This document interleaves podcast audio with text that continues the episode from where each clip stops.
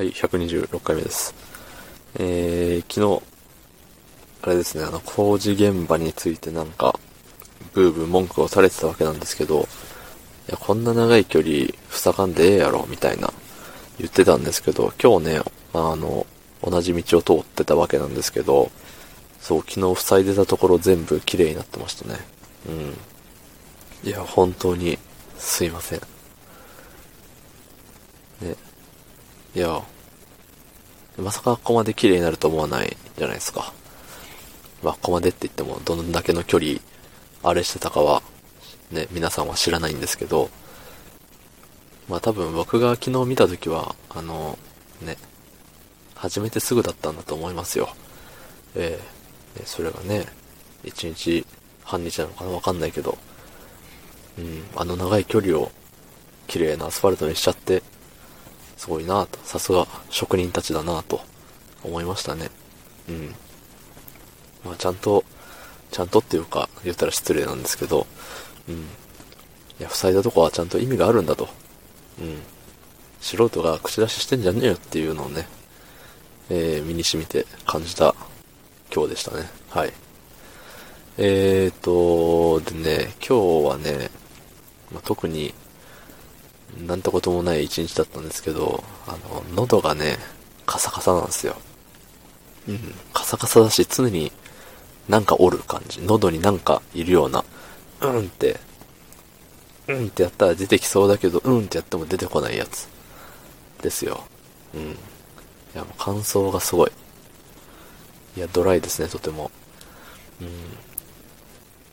やっぱね、あれなんですかね、寝るときの湿度って大事なのかなって思うんですよ。うん。いつもね、あの湿度とか関係なく生きてるわけなんですけど、やっぱり冬場って全身カサカサになるし、ね、でも全身、あのーね、カサカサになる場合は、クリームとか塗っときゃいい話なんですけど、まあ、喉ってなんか、ね、喉にクリームなんて塗れないじゃないですか。うん。だから、ね、濡れマスクとか、ね。そういうので潤すべきなんでしょうかね。うん、加湿器を買うっていう選択肢はね、正直なくて。いや、こんなこと言ったら貧乏臭いんですけど、加湿器って別に、ね、なくてもいいじゃんって思うんですよ。あの濡れたタオルを部屋につっとけばね、加湿器代わりになるんじゃねえのって。